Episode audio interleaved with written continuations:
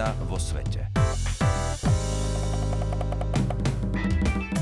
Vážení poslucháči, vítame vás pri relácii, ktorú pripravuje Ekumenická rada cirkvi v spolupráci so Slovenským rozhlasom. Dnes vám prinášame tieto témy. Európske cirkvy majú príležitosť plánovať budúcnosť Európy na pôde únie. Svetový luteránsky zväz rozširuje núdzovú pomoc pre obete koronakrízy. Biskupka Elizabeth Eaton pripomína, že všetci sme Bohom videní, prijatí a povolaní. Projekt Svetovej rady cirkví ukazuje, ako vyzerajú miesta z veľkonočného príbehu dnes – Budúcnosť beduínskych komunít Skan al-Amar v Izraeli je stále neistá. Anglická kráľovna odovzdala dvom duchovným na dôchodku z anglikánskej cirkvi kráľovské mince. Vyšla nová kniha o bohoslužobných svetých miestach v Európe a na Blízkom východe. Film o novinárke Carmen Aristegui získal cenu za ľudské práva.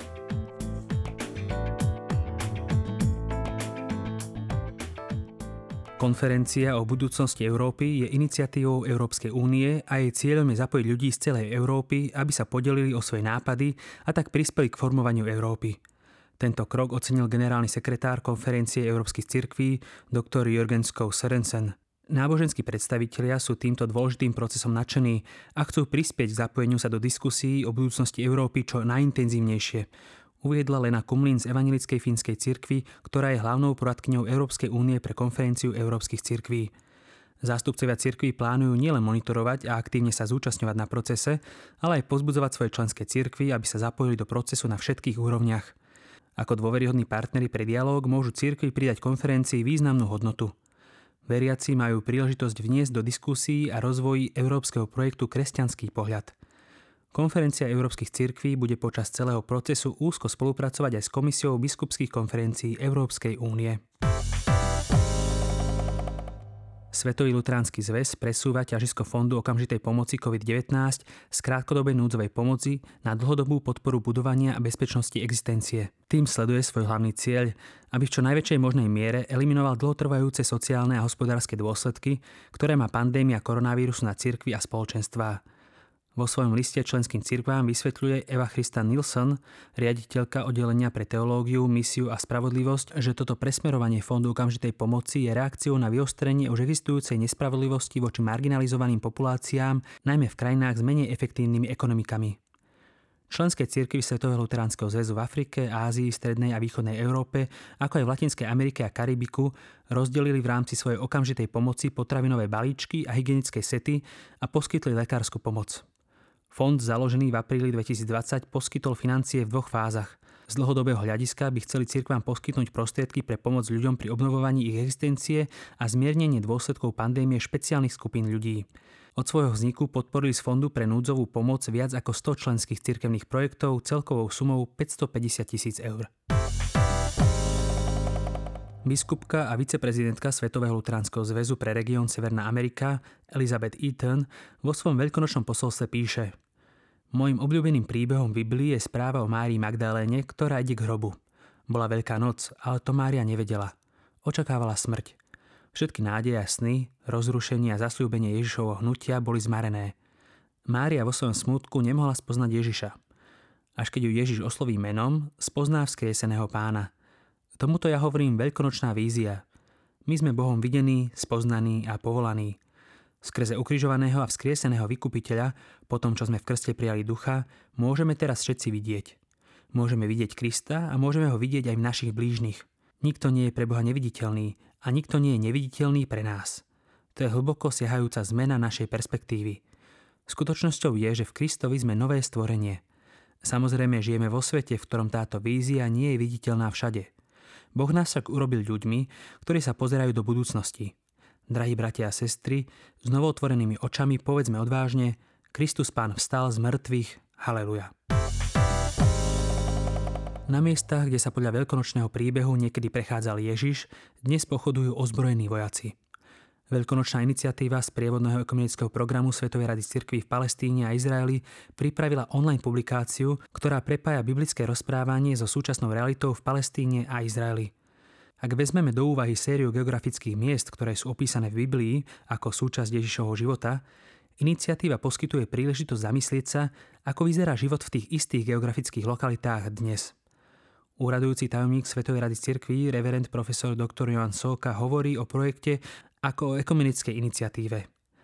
Svetová rada cirkví v tejto súvislosti vydala online publikáciu, v ktorej sú zvýraznené štyri symbolické miesta známe z veľkonočného rozprávania. Cesta z Jericha do Jeruzalema, Betánia, Olivová hora a Svetý hrob. Publikácia obsahuje biblické štúdie, ale aj fotografie, text a video, ktoré predstavujú súčasnosť miest, ktoré poznáme z histórie. Kan al-Amár je beduínska komunita približne 200 ľudí, ktorých živobytie je založené hlavne na tradičnom chove oviec a kvos. Najbližšia dedina Betánia je vzdialená 15 km a Jeruzalém je vzdialený 20 km. Deti zohrávali pri chove stád dôležitú ekonomickú úlohu. Chodili však aj do škôl v Betánii alebo Jerichu. Museli však chodiť pešo a cesta im trvala veľmi dlho. Eid Jahalin, vedúci beduínskej dediny, rozpráva, že žiadali vládu, aby postavila školu blízko dediny alebo aspoň zabezpečili školský autobus.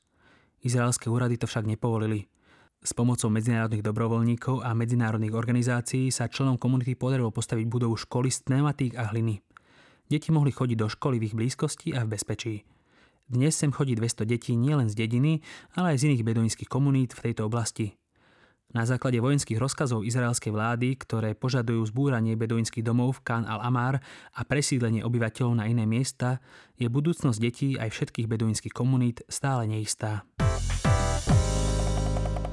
Odozdávanie kráľovských mincí je jednou z kráľovských udalostí a často sa aj zúčastňujú aj ďalší členovia kráľovskej rodiny. Zároveň ide o jeden z najstarších obradov v anglikánskej cirkvi s odkazom na poslednú večeru Ježiša Krista za poštolmi – Názov pochádza z latinského slova mandatum, ktoré znamená príkaz a odkazuje na Ježišov pokyn svojim apoštolom, aby sa milovali navzájom. Kráľovná si túto príležitosť tradične pripomína odovzdávaním pamätných mincí duchovným na dôchodku. Mince nesú portrét určený na korunováciu jej veľčenstva v roku 1953. Každý obdarovaný dostane dve malé kožené kabelky, jednu červenú a jednu bielu. Prvá obsahuje malé množstvo bežných mincí, ktoré symbolizujú panovníkov dar na jedlo a oblečenie. Druhá kabelka obsahuje zlaté mince až do hodnoty veku panovníka. Konferencia európskych cirkví vydala novú publikáciu s názvom Bohoslužebné sveté miesta v Európe a na Blízkom východe. Knihu vydali doktorka Elizabeta Kitanovic a reverend doktor Patrick Roger Schnabel. Obsahuje príspevky od renomovaných predstaviteľov cirkví, akademikov a odborníkov. Predstavuje bohoslužobné miesta, napríklad kostoly, synagógy, mešity, chrámy, svetine, ako kľúčový prvok väčšine náboženstiev a súčasť kultúrneho dedičstva. Tieto sakrálne miesta majú vysokú symbolickú a emocionálnu hodnotu.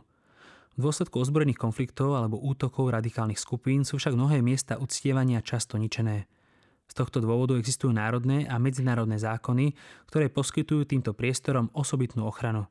Kniha ponúka hlboké poznatky o dôležitosti ochrany náboženských miest pri uplatňovaní slobody náboženstva a snaží sa viesť ku vzájomnej tolerancii.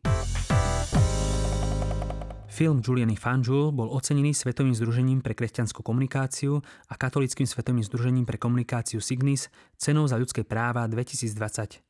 Tento dokumentárny film zobrazuje novinovú a rozhlasovú moderátorku Carmen Aristegi, ktorá kritizuje vládu. Vo filme s názvom Radio Silence Vyzdvihuje problémy v súvislosti so slobodou prejavu, ľudskými právami a demokraciou. Vyjadruje to prostredníctvom odvahy novinárov v Mexiku v boji proti štátnej korupcii, drogovej kriminality a nespravodlivosti. 5 rokov sprevádzala autorka filmu Fanjul známu mexickú novinárku Aristegi, jednu z kritických hlasov krajiny v boji za slobodu tlače – Medzinárodný festival dokumentárnych filmov opisuje film ako silný portrét jednej nezvyčajne odvážnej a vytrvalej ženy, ktorá jasne ukazuje, čo sa stane, keď dôjde k potláčaniu slobody tlače, absentujúca právna ochrana a rozpadajúca sa demokracia. Ďakujeme vám za pozornosť. Reláciu zostavila Jana Nonvážová. Lúčia sa s vami od mixážneho pultu Jakub Horniák a od mikrofónu Pavol Náter.